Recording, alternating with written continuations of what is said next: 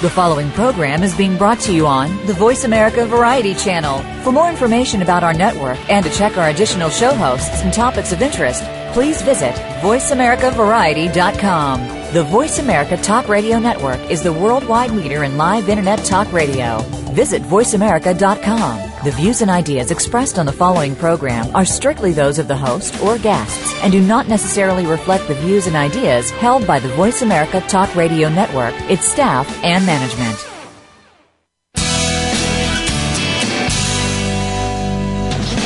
Welcome to Go Green Radio, brought to you by Covanta Energy. Reduce, reuse, recycle, rethink renewable energy and energy from waste. This program will help start you thinking about how to protect our world and its important resources.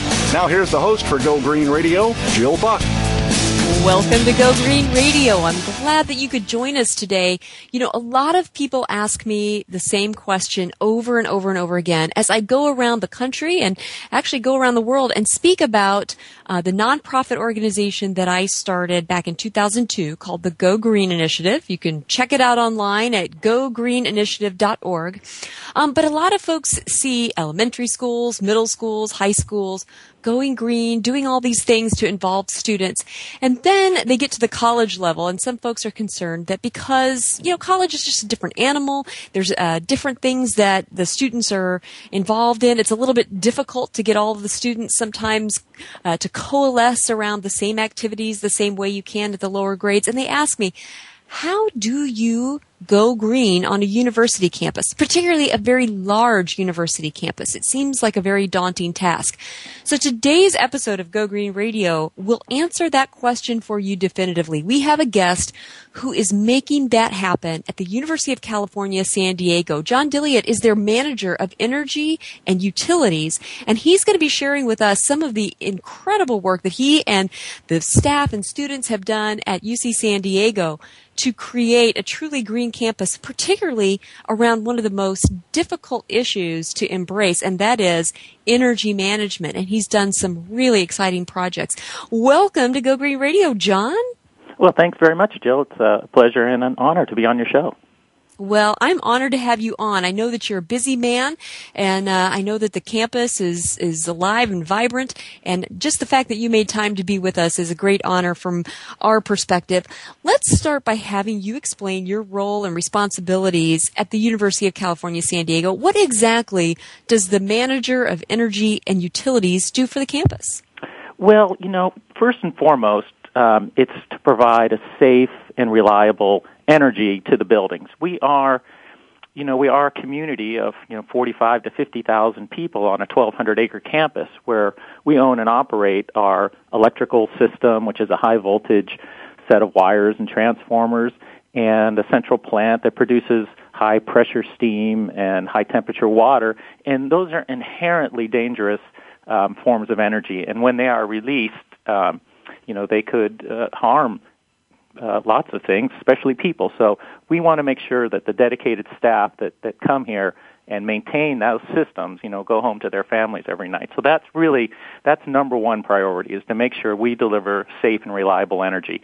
And then uh, in that sense, we want to make sure we do it efficiently, uh, both to, to save energy and to save uh, money for the campus.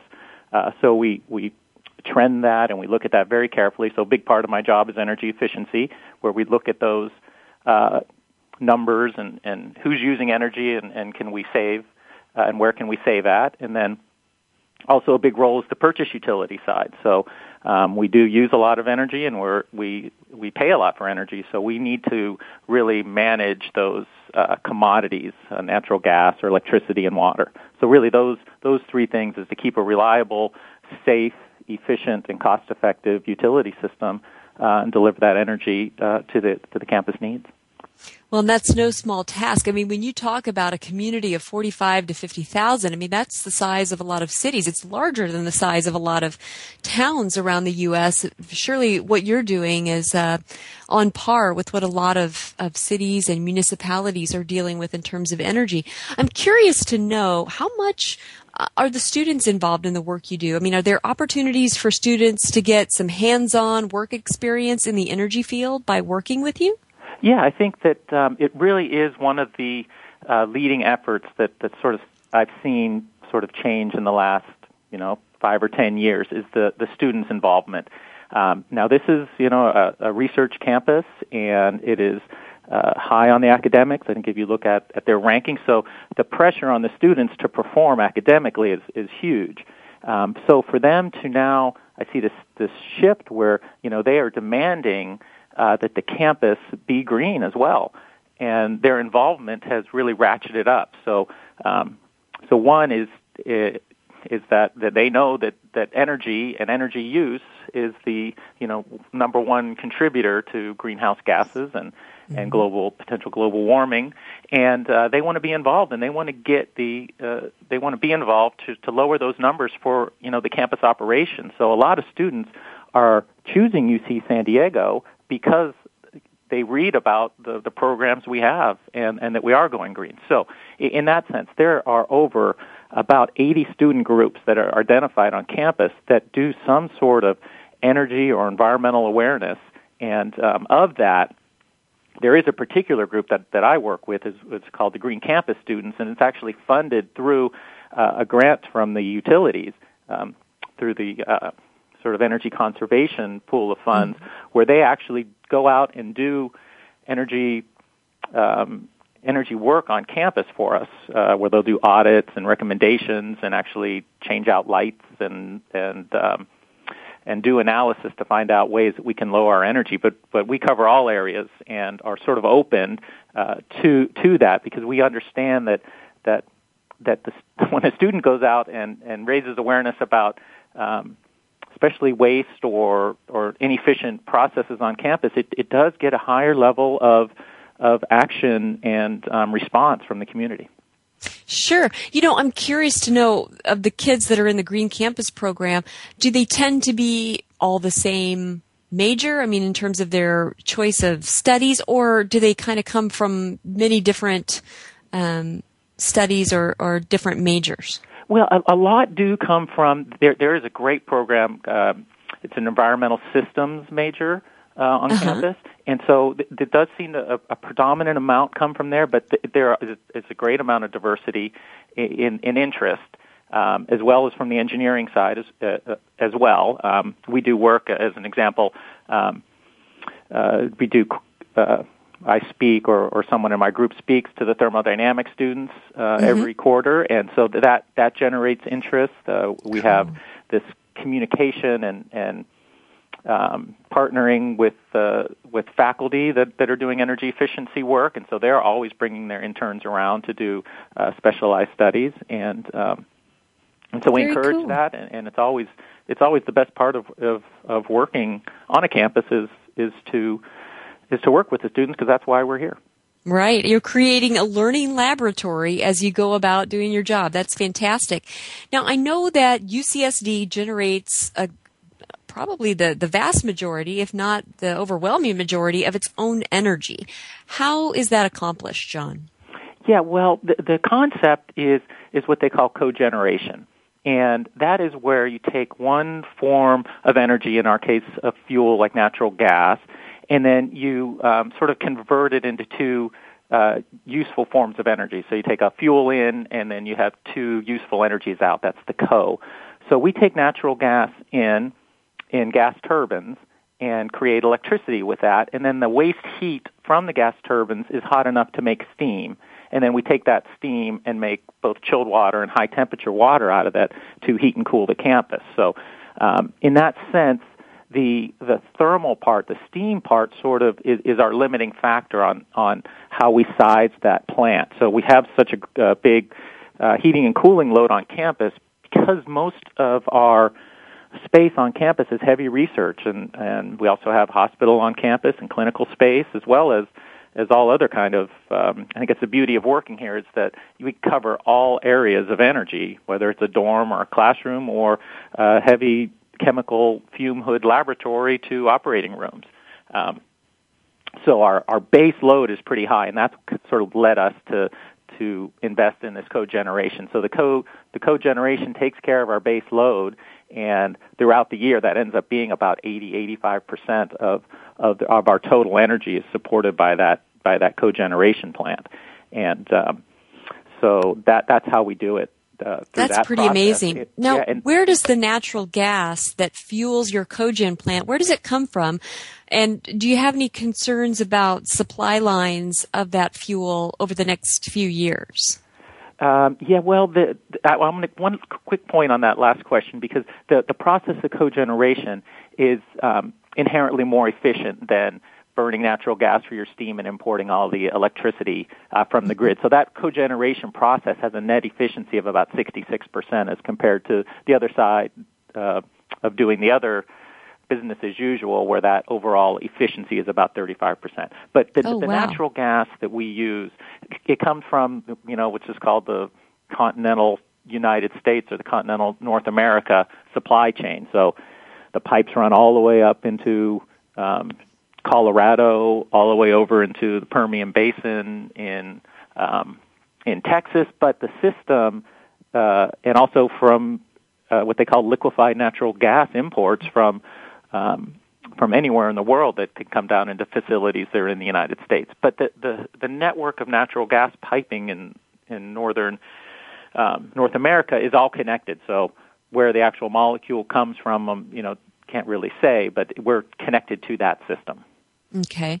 You know, I can't help but wonder how you insulate the campus against, you know, I mean, this week we saw natural gas prices rise. Do you have, uh, you know, co- contracts or a way of insulating the campus from that kind of fluctuation in pricing, or um, are you all subject to the same fluctuations in natural gas pricing that typical consumers would be? Well, yes, um, yes and no to that. Uh, we, we are we do procure commodity natural gas uh, separately from the utility. So, you know, at your house, you are, um, you know, at the behest of the local utility and, and their purchasing strategies, which normally have to be approved through Public Utilities Commission, and they always have a way to pass through all their costs on the commodity fuel side. Mm-hmm. Um, but without a doubt, this con- this concern about natural gas pricing is the otherwise than the safety of this of our system is you know the one issue that can really keep you up at night um, mm-hmm. because it can swing so so wildly, and each increment of cost has has a big effect on on the campus because we generate 80 85 percent of our energy through natural gas. It, the the metric is something like every 25 cent movement in, in natural gas prices is is over a million dollar impact uh, annually to us. Wow. So, and the price can change by a dollar in 15 minutes. So, if, if you sit there and, and look at the natural gas, which is called, uh, which is on the New York Mercantile Exchange or the NYMEX, I mean, you can kind of go crazy looking at that. So, we have developed a whole bunch of strategies that kind of really came out from the the energy crisis in 2000, 2001, and, and really more so from uh, the hurricane activities um, of the uh, Rita and Katrina and what and what that did to the natural gas market. So we have a whole strategy of of uh, securing uh, gas in the future and you know combination of spot market purchases and long term purchases to because we really um, value uh, the the steadiness and, and the surety of it, and we want to take the volatility out out of it. So we will potentially pay a, uh, maybe a premium to to have that to insulate us from the volatility. Sure. Well, that sounds smart. You know, we've got to take a quick commercial break, but we're going to be back with much more about how John and the UCSD campus has done some amazing, amazing projects to go green and to save energy and save money as well. So don't go away, folks. There's much more Go Green Radio right after this.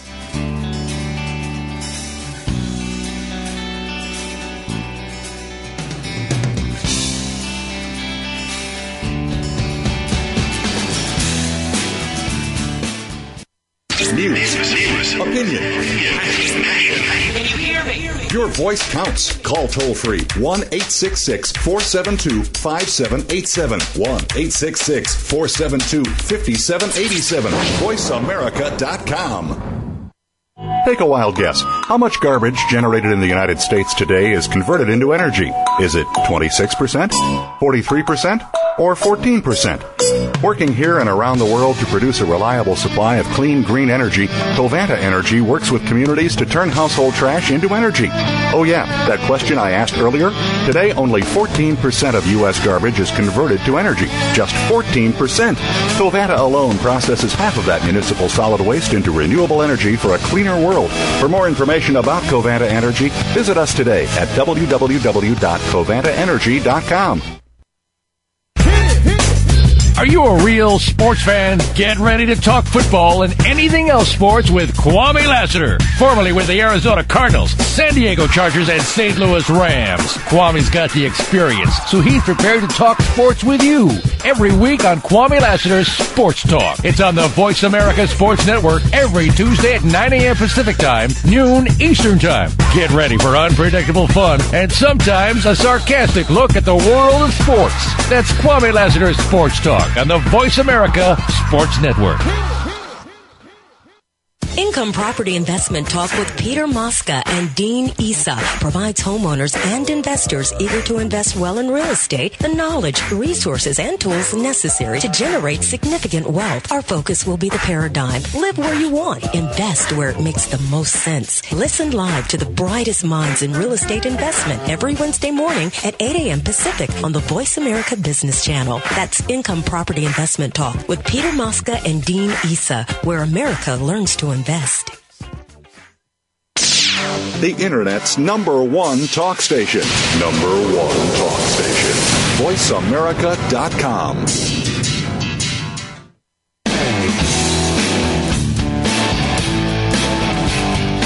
You're listening to Go Green Radio with your host, Jill Buck.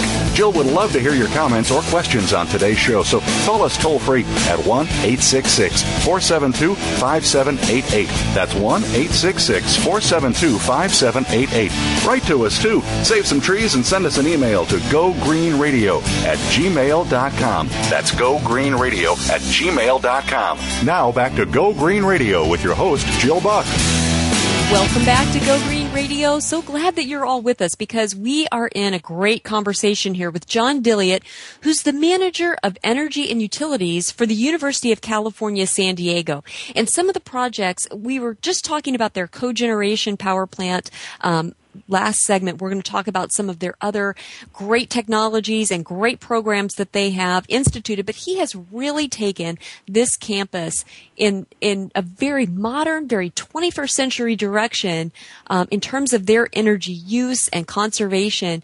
Um, I'm really proud of what you guys have done, John, and I'm looking forward to hearing the answer to this next question because for a lot of college campuses, this is the central question. Talk to us about the money side. I know that it probably took some investments in order to get the technologies going that you're using uh, to generate your energy. But what about cost savings? Give us some idea of how much the campus is saving by generating 85% of its energy through this cogen plant, and significantly how these savings parlay into things that the campus is able to do as a result of saving that amount on utilities in their budget. Talk to us about the money side. Well, I, I really love this question because it really gets to the heart of a lot of things, especially the very first thing you said about, um, you know, who makes it happen. And uh, sometimes uh, you point the, the, you know, the highlight, the spotlight on me, but it, it's a team effort here on campus, and it's been a team effort for a long time, and it's the people that were before me or that I learned from uh, that I feel like I'm just uh, steward or custodian of of this great system that we have, and just by keeping it going is is a great um, is a great honor for me.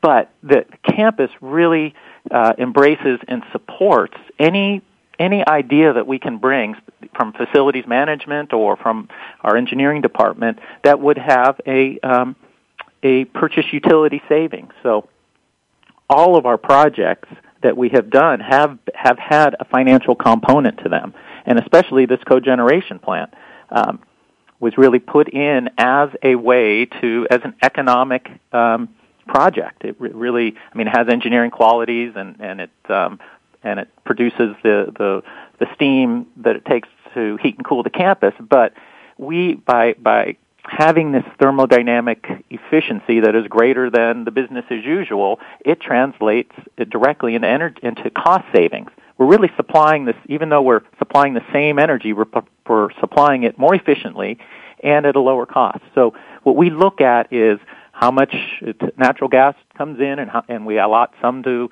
electricity and some to the steam. And when we look at that as compared to business as usual, we save about, it ends up about being about four cents a kilowatt hour um, for every kilowatt that we generate. So we generate about 200 million, and so it ends up being about an $8 million savings annually to the campus. Wow. And uh, we lumped, lumped other things along with that. We've made investments of about $60 million since about 1992. And of those together, um, Cogen was the biggest one, about $30 million of that. But the rest of the things like digital controls on the campus and a, thermal energy storage tank that hopefully maybe we can talk about later, um, and energy retrofits to the building saves the campus about uh, of that $60 million investment, about $12 million annual return uh, that the campus does not have to pay. And how that relates is that um, because, like you talked about, the state budgets and the shrinking state budgets, and combine that with our energy intensity of our buildings, we have never been fully funded for the ener- for the cost that we have anyhow. So Wow. that our purchase utilities budget has always run in, a, in what we call a, a sort of a deficit.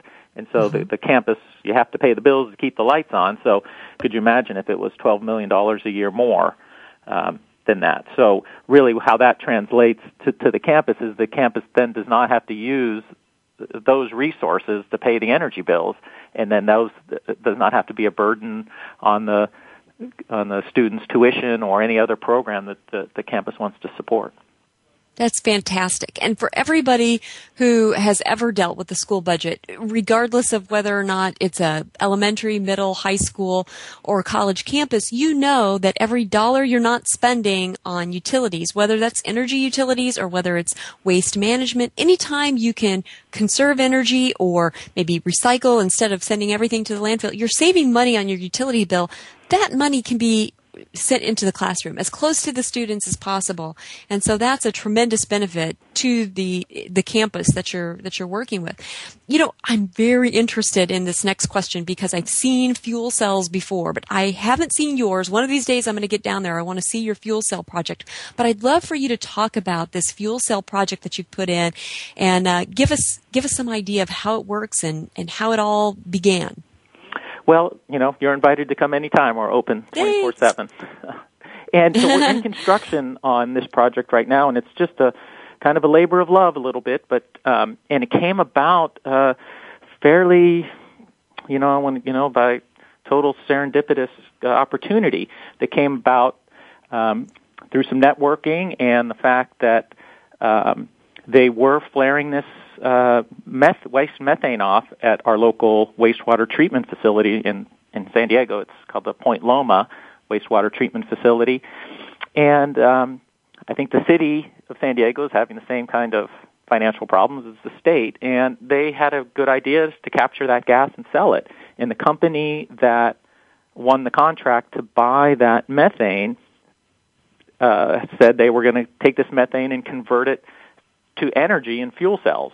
And the reason why that it was um, financially viable is because of the um, incentives that uh, the, both the state of California and and the federal government uh, gave. So there was huge um, capital buy down incentives from the state of California through a, a program called the Self Generation Incentive Program. And then, of course, you get the what they call the 30% uh, investment tax credits uh, from the federal government. And since we don't pay federal taxes, we had to enter in through a, a fairly complicated what they call a power purchase agreement, where we're only buying the output of the fuel cell. So this ends up being a 100% renewable um, project, um, and the fuel cell for ours is 2.8 megawatts. So really, we by by taking so much of the uh, of the output from that uh, project, we kind of helped make that project move forward because they were having some problems finding people to put the fuel cells on their on their property. How much real estate does this fuel cell project take up? I mean, um, you know, sometimes when people think of power generation, they think of a huge, you know, power plant or you know something. Talk to us about the real estate, the, the postage size piece yeah. of real estate yeah, that a fuel I mean, cell a fuel project cell takes up. Is a very interesting sort of um, generating unit uh, because, of course, we have our two gas turbines that are they're 13 and a half megawatts apiece, and they take up a very you know it's comparable wise to a fuel cell. If the gas turbine takes up a, a smaller footprint, and the fuel cells, you know, they they were meant for you know producing energy from hydrogen, you know, maybe in the in the NASA space station. So where where where you couldn't have you know a rotating equipment. So you know even when we put our first um, generating system in, a, a fuel cell really wasn't um, applicable. But because of the buy downs, it, it becomes uh, financially viable. But the the thing about a fuel cell is it doesn't produce emissions because it's a it's a it's a chemical reaction rather than a combustion. So it has uh, air benefits in, in that sense. But it takes up about you know um, a tennis court size space. I think we're about 40 by 80 is where we're putting in. So it's no it's no small um, um, you know uh, item, but uh, Mhm. it fits about you know we say uh, about in a in a tennis court size and and um, doesn't make very much noise and Yeah, they um, are quiet yeah, and and no also- emissions, of course. and it Very also clean. produces heat. So we're we're gonna once we get it up and running, we will then take the the, the heat that's coming out of the stack and, and use that to convert that into making chilled water. No waste. I love it. What percentage of the university's overall power consumption is fulfilled by renewable energy at this point? Well, so right now um, we we we have one uh, one megawatt of photovoltaics on campus. Uh, so we again we did that through what they call the CSI, the California um, uh, Initiative for Solar, and that was capped out at one megawatt, or we probably would have put more more solar on campus. And then of the power that we import from the grid, um, 20% of that power is Green E certified.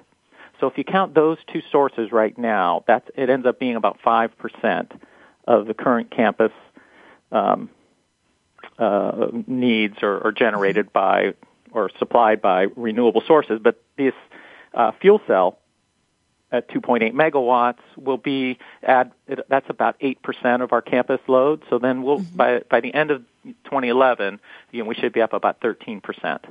That's impressive. I mean, that's way higher than, you know, the, the average in most areas of the country. That's very impressive.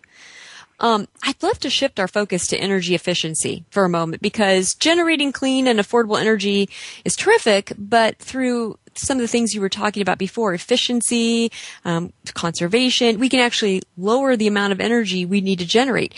Tell us uh, some of the ways that UCSD is um, increasing energy efficiency.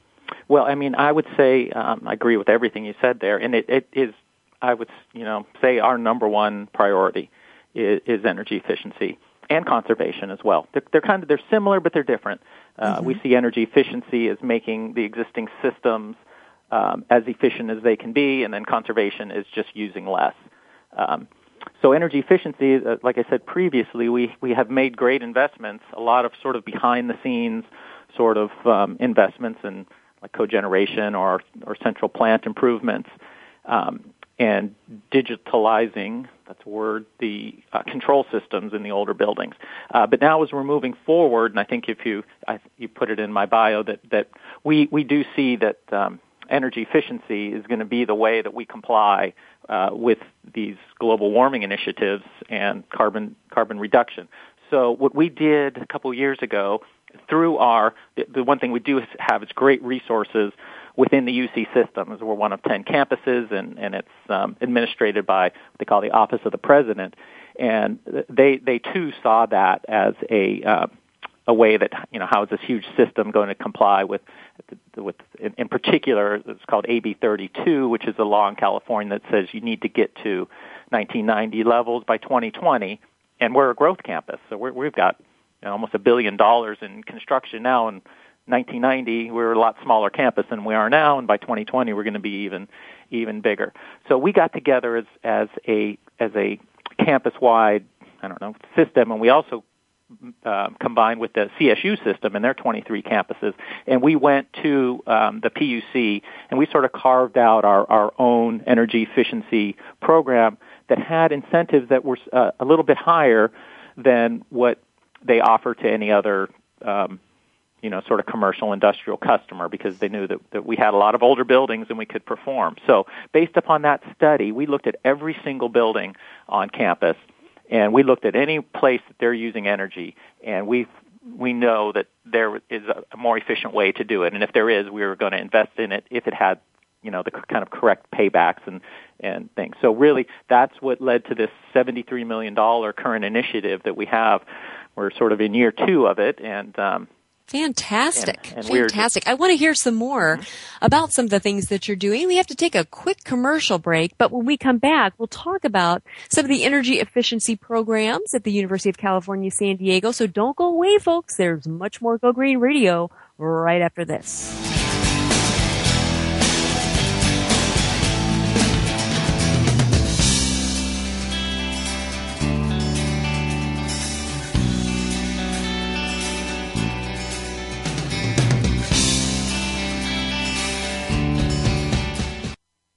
News, opinion,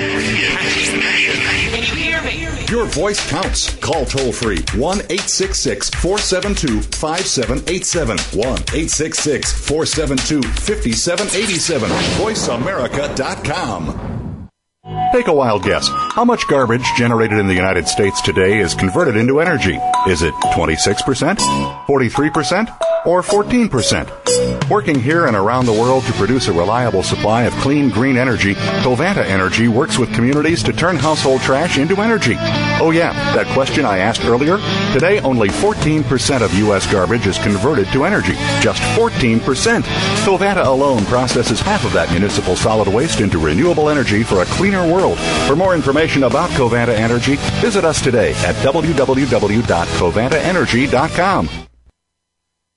Go behind the scenes of what you see, hear, and read on the news. Learn the ins and outs of public relations on Stars of PR with Cindy R. every Thursday at 7 a.m. Pacific Time. Cindy Rakowitz is a Clio Award winner and founder of Rock and Roll Public Relations who wants to share her PR experiences and knowledge with you.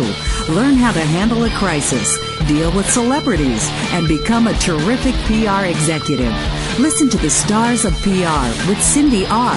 every Thursday at 7 a.m. Pacific Time here on News Talk Radio, voiceamerica.com. Frankly Speaking About Cancer is a program designed to empower survivors and their caregivers to deal with the social and emotional challenges of cancer. Drawing on resources from wellness communities throughout America and abroad, the show will invite physicians, researchers, nurses, social workers, patients, and caregivers to share their advice on how to live a better life with cancer. Join host Kim Thiboldeaux, President and CEO of the Wellness Community, Tuesday afternoons at 1 p.m. Pacific Time and 4 p.m. Eastern Time on the Voice America Health and and Wellness Network. Stimulating talk. It gets those synapses in the brain firing really fast. All the time. The number one internet talk station where your opinion counts. VoiceAmerica.com.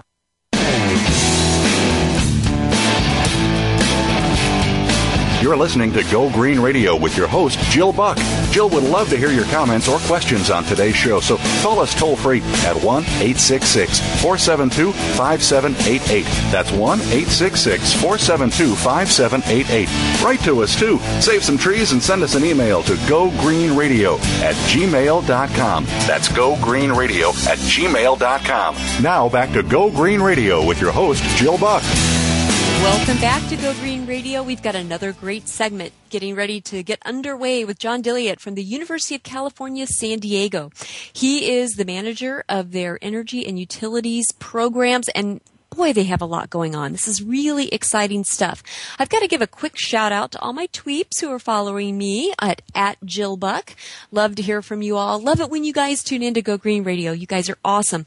And for those of you who do follow my tweets at, at Jill Buck, you know that I'm really concerned about this emerging issue, which is the energy portfolio, the global energy supply that we've got to deal with, and the fact that we've got these BRIC countries, Brazil, Russia, India, and China, consuming more and more energy as their economies continue to grow. And that's a good thing. We want everybody to have a great economy, everybody to have a great standard of living. But the fact is, we're competing for the Earth's finite energy resources. So one of the things that we can do is look at ways to squeeze more work, more efficiency out of our energy systems, whether it's our electricity grid, whether it's our transportation grid, the more efficient we can make our systems, the less energy we have to generate. And one of the things that John has done at the UC San Diego campus is to create some amazing energy efficiency programs. And I want you to talk to us more about what you've done there, John. Go ahead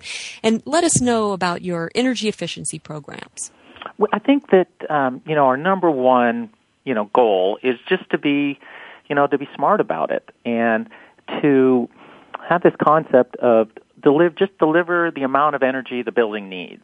And we find out that we just you know I think a lot of people do is is to make the occupants happy. Um, the building can really kind of get out of whack, and we systems are overridden, and um, you know that that's sort of the energy efficiency part of uh, of it. So one of our biggest um, goals and part of the of our energy efficiency program is what we call kind of a recommissioning of the building. We, we've kind of termed this as uh, we called it monitored based commissioning or MBCX. And we go in and we fully meter the building and we figure out you know what is what's it doing per energy per square foot and we do a complete engineering review of all the systems and see are they really fitting to how they were designed and are, is the design really appropriate to the new regulations and um, in terms of, of how the building needs to be looked at. And just by doing that and tuning the building up, we, we're seeing, you know, anywhere from five to ten percent efficiency improvements right off wow. the bat. And so, so that is something that we're really encouraging um, everyone to do, uh, just to keep things running as efficiently as as they can on existing facilities. And then, based upon that, there'll be a bunch of recommendations that come out of that report that will lead to retrofits.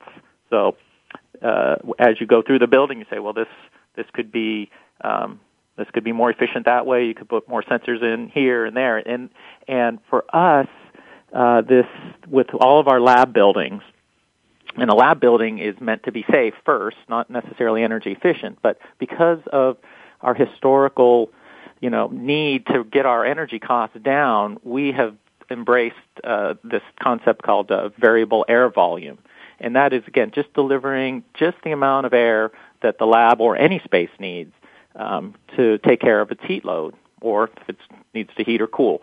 And this is um, for us uh, a big uh, energy saver because pumping this air through the building 24/7 and heating it and cooling it and then discharging it is is really what drives our our costs. Maybe 80% of our costs is taken care of or energy use by these buildings. So we go into a lab building and um, we we retrofit it to to you have to put these things called variable speed drives on the fans and uh, at your um, in your rooms or in your labs you put these other systems we call them air valves and they regulate very precisely the amount of air that goes into the space. And we combine that with um, sensors in the just your motion sensors that uh, that know when you're there. They have some, not just your your infrared, but they have uh, sort of a, a hearing, a, sort of an ear on them called microphonics, so they can pick up background noise. So you don't have to wave your arms around every time you light goes out. But it controls both the lights and the what we call the HVAC or heating, ventilation, air conditioning system. So we're only delivering the air changes and the rates when people are in the space. And we find mm-hmm. out that in these lab buildings, sometimes there's people there at three in the morning, and they're not mm-hmm. there during the middle of the day. So we were, are trying to really to focus on only delivering um, the energy to the space when the space is occupied.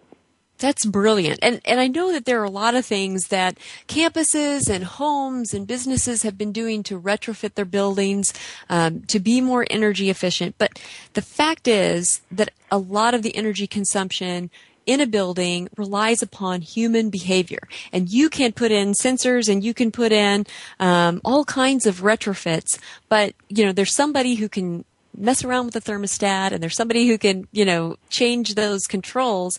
Um, how, what do you do to address human behavior when it comes to energy efficiency and energy conservation on campus? Yeah, I mean, you hit the nail right on the head on that one. So one is that to go in and really look and study, you know, how the how the energy is being used in a building. Uh, so that that sort of targets your measures first, because in a you know in an office building or you know in a even our classrooms, you know, lighting has more of an influence than in a lab building where lighting is maybe only 10% of the energy use in a lab building and the HVAC is 50 or higher. So, you know, we focus on, on that area. So going in and knowing uh, what needs to be looked at um, is step one. And then as we put these meters in, these meters are digital meters and smart and give us, you know, 15 minute and instantaneous readings that we can tell over time as soon as the building starts to change. Um, and once the energy in the building goes up, then that alerts our staff to go and find out, hey, what's overridden or what's not now working right. But now going down into the level of the, the, the lab or the, the building occupants, especially in a lab, we, we've calculated that their direct plug load could be as much as 30% of the energy being used in that building. So what we try to is engage them as, as much as we can, knowing too that their uh, their job is is research. And again, we don't want to affect their research. There's things like laser tables and um, electron microscopes that if you change the temperature in the room by one degree, they can't do their experiment that day, and they have to wait for 24 hours for it to settle out.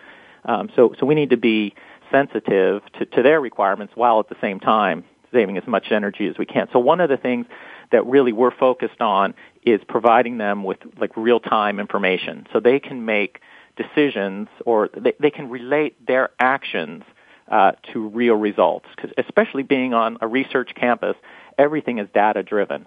So mm-hmm when you tell someone to turn off the lights, they you know, or shut shut their doors or windows, and they don't really see the the, the cause and effect because they don't on on our campus the the you know the lab or the buildings don't necessarily pay directly for their energy. They do indirectly, but um, so we can't really hit them in the pocketbook yet. But we can we can give them data, and we've found out that uh, data driven behavior change happens without a monetary um, incentive.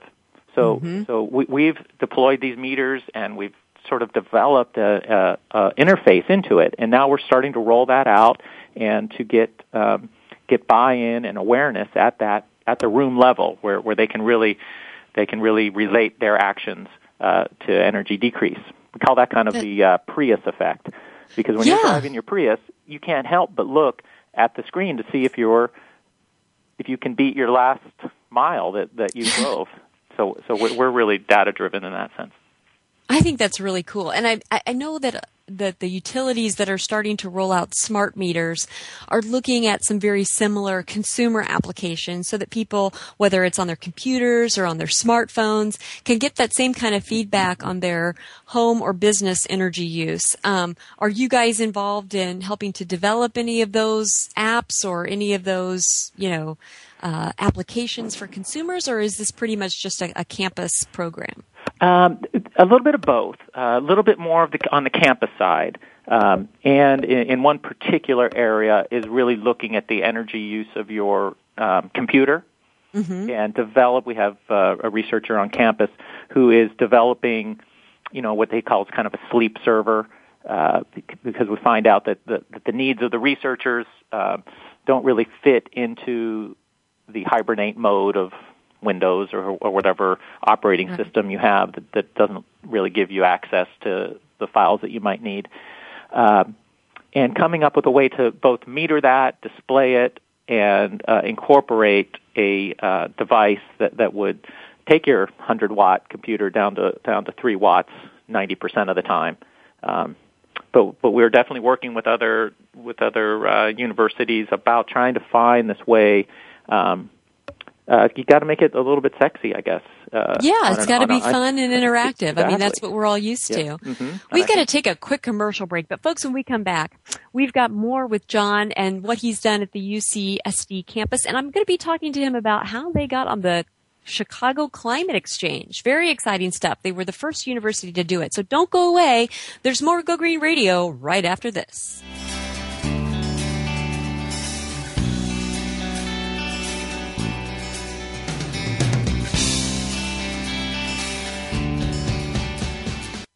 Talk, talk, talk. That's all we do is talk. If you'd like to talk, call us toll free right now at 1 866 472 5787. 1 866 472 5787. That's it. That's it. VoiceAmerica.com. Take a wild guess. How much garbage generated in the United States today is converted into energy? Is it 26%, 43%, or 14%? Working here and around the world to produce a reliable supply of clean green energy, Covanta Energy works with communities to turn household trash into energy. Oh yeah, that question I asked earlier? Today only 14% of U.S. garbage is converted to energy. Just 14%. Covanta alone processes half of that municipal solid waste into renewable energy for a cleaner world. For more information about Covanta Energy, visit us today at www.covantaenergy.com. Healing occurs from the inside out. To awaken and activate the body's healing mechanisms, your emotions and thought patterns must be addressed and aligned with your truth. These concepts are discussed in detail on The Light Within, Awakening the Inner Healer, with host Joan Jacobs. We'll introduce you to a new way to interpret and address your body's language of symptoms and how to turn disease into a platform of profound personal growth. Tune in to The Light Within every Monday at 10 a.m. U.S. Pacific Time on the Voice America Variety Channel. Go inside the world of PR with PR Insider, hosted by public relations expert Maureen Kettis. Maureen will speak to the world's highest profile PR pros from the fields of marketing, advertising, and sales. And PR Insider will feature renowned members of the media as special guests. Maureen will give you a VIP access pass, including tips and tricks to take your business to the next level. PR Insider with Maureen Kettis, sponsored by Cision, us.cision.com. Listen every Friday at 1 p.m. Pacific, 4 p.m. Eastern Time on the Voice America Business Network. Streaming live, the leader in Internet talk radio, voiceamerica.com.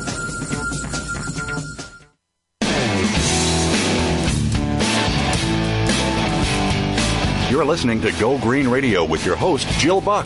Jill would love to hear your comments or questions on today's show, so call us toll free at 1 866 472 5788. That's 1 866 472 5788. Write to us too. Save some trees and send us an email to gogreenradio at gmail.com. That's gogreenradio at gmail.com. Now back to Go Green Radio with your host, Jill Buck. Welcome back to Go Green Radio. If you're just joining us or you joined us a bit late and you think, man, I wish I would have caught the first part of that show. That sounds like so much fun. Um, don't worry because you can do that. We replay this episode on Tuesday, next Tuesday on the Green Living channel of Voice America. If you go to voiceamerica.com and you click on the Green Living button, you will find that Go Green Radio replays on Tuesdays at 9 a.m. Pacific, noon on the East Coast. Everybody in Mountain and Central Time, do your own math. You can do it. And you can listen to this episode once again or recommend it to your friends. We are joined today by John Dilliott, the manager of energy and utilities for the University of California, San Diego, a campus community of about 45 to 50,000 people. And what he's done is truly remarkable in terms of their energy uh, generation, their energy efficiency and conservation, but he's done something else. John, you led the university's efforts in carbon management and you actually helped UCSD become the first university on the Chicago Climate Exchange. Talk to us about that process and how you got involved. Well, again, it was, was definitely a team effort, and it, this one came from really the highest of highest of levels. Um, and from you know I haven't mentioned it yet, but the this uh, part of the UC San Diego campus is the Scripps Institution of Oceanography, and um, of course their legacy is is uh, the research that Roger Revelle and Charles David Keeling did with studying CO2 in the atmosphere and noticing its rise. And of course the Keeling curve is is uh, one of the most famous curves uh, about the effects of uh, CO2 buildup in the atmosphere, and it was through their um, alerting of the world um, of this problem that really it first led to this what I referred to earlier in, in this what they call AB 32, the Global Warming Solutions Act, which was a California law, um, and that developed what what led to the reporting of your greenhouse gases, and it started with the California uh, Climate Action Registry, and uh, the Vice Chancellor of Marine Sciences, um, Charles, Dr. Charles Kennel, was on that board uh, that that initially set up this voluntary reporting requirement of greenhouse gases in the state of California. And so, because of course he was on the board, he he it was imperative that uh, and it, that that we participate. And really, it's been sort of our marching orders is that since we're the the place that sort of alerted the world to uh, this issue, that you know we should walk the walk and talk the talk and um, and put our own money where our mouth is. And the first part of it is really getting your arms around what you're actually emitting. So we had some experience. Um, we were the first university in the, in, to, to really document all of our greenhouse gases. Uh, back all the way to, back to 2003 when we started. So we had some experience with that, and then came this Chicago Climate Exchange, where um, was actually the founder of Nasdaq, who had a relationship with um, the Scripps Institution of Oceanography and carbon monitoring, and no, and with the concept that there could be market-based solutions uh, to this problem. Uh, mm-hmm. So then again, we looked at that at, at that exchange, and, and we we we saw that again it's a voluntary market for carbon trading, um, mm-hmm. but we we looked at it really hard because we weren't sure if we could participate in a, in a campus that had growing um, square footage. We were from 2001 to now, we've grown almost 2, 2 million square feet of largely lab and clinical spaces. So our energy usage, you know, has gone up. Um, mm-hmm. But when we looked at that program in particular, it was really the the addition of our cogeneration plant that would have allowed us to participate and have carbon credits in that because of like I said earlier that econo- that thermodynamic efficiency of cogeneration actually, you know, it, it converts both economically and in greenhouse gases because you're burning less fuel per kilowatt hour produced. So our emissions actually went down from 2001 to 2003, even though our square footage went up. It's really kind wow. of an incredible story to tell there. So, well, it really is because it's also something that a lot of businesses and other entities who might be kind of skittish about entering into uh, uh, you know, an exchange like this, they're growing too. You know, uh, cities are growing, businesses are growing, and and you're kind of a a case study in how you can successfully be part of this exchange and be part of this kind of a system, a carbon, you know, trading system, even if you're growing. I think that's pretty incredible. What do you think the benefit has been to UCSD by being part of the Chicago Climate Exchange? Well, the main uh, the main benefit is sort of procedural wise on how you comply with the reporting requirements um, mm-hmm. because because they are strict. And in the case of um, the Chicago Climate Exchange, it is sort of governed by uh, the Security and Exchange Commissions or the Commodity Commodity uh, Exchange Commission. So it is it's it has very strict requirement guidelines that we're learning how to deal with, and it's helping us as again AB 32 is going to have a cap and trade component to it, and they're going to come out with reporting requirements. So really, we knew that was coming down the line, and we wanted to get some experience in cap and trade uh, markets to figure out how they work. And so when mm-hmm. it does become a mandatory regulatory compliance effort, we'll be a little bit ahead of the game, and that's what really what we're finding out because we've mm-hmm. had AB 32, their cap and trade is is just kind of, they're just making the rules, just codifying the rules right now, and we've had a, a great input into how those rules are being made. Mm-hmm. As an example, in the Chicago Climate Exchange, they said if you're even though you are adding space, but if the space that you add, um, if it is a LEED certified building, or if it beats what they call these Title 24 in California, which is the building standards, if you can beat that rate by a certain amount, and that's energy efficiency, then you get sort of extra credits for that or, or, or those emissions that are associated with ultra efficient um, construction then are put sort of in a different group than uh, the mandatory requirements. So I, we thought that was a great um, a great effort and a great something that you'd want to promote people to do um, and, and take advantage of that. Well, and I think you nailed a really important point. And there are some U.S. businesses who figured this out. If you belly up to the table early on, you get a chance to actually influence policy. and I think some of the, the businesses going forward in the 21st century who've been a part of some of the, you know, climate change and carbon public policy setting, um, are, are going to be exactly what you said, way ahead of the game when it comes to figuring out how to comply with legislation we know is coming. Are, are there other college campuses that are asking for your advice on how to catch up?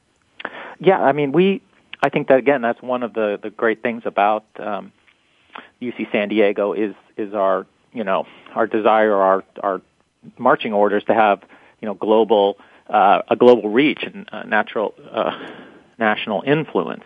And mm-hmm. so, um, we, uh, we talk with, with uh, anyone and everyone that, that wants to discuss this. And we are in some sort of, there's some working groups even in the Chicago Climate Exchange that I participate in that's more sort of university based. Mm-hmm. I think mm-hmm. almost everyone thinks that um, this is how you were saying about people bellying up early.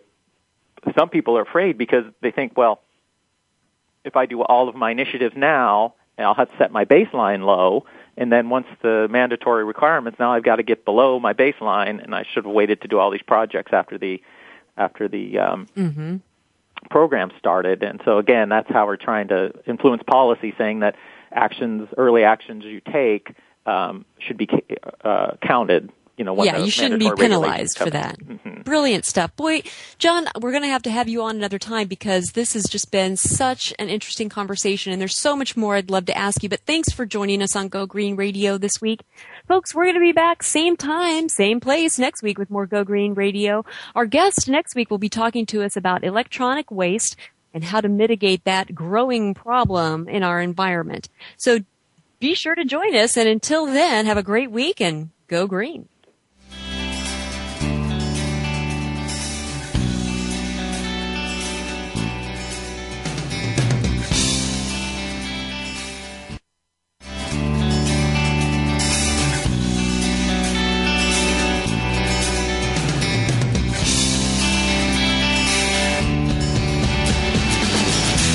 You get some terrific ideas from today's show? Please join us for more next Friday at 9 a.m. Pacific Time, noon Eastern Time. It's Go Green Radio with Jill Buck here on Voice America. Go Green Radio is proudly sponsored by Covanta Energy, a leader in providing renewable energy solutions for a cleaner world.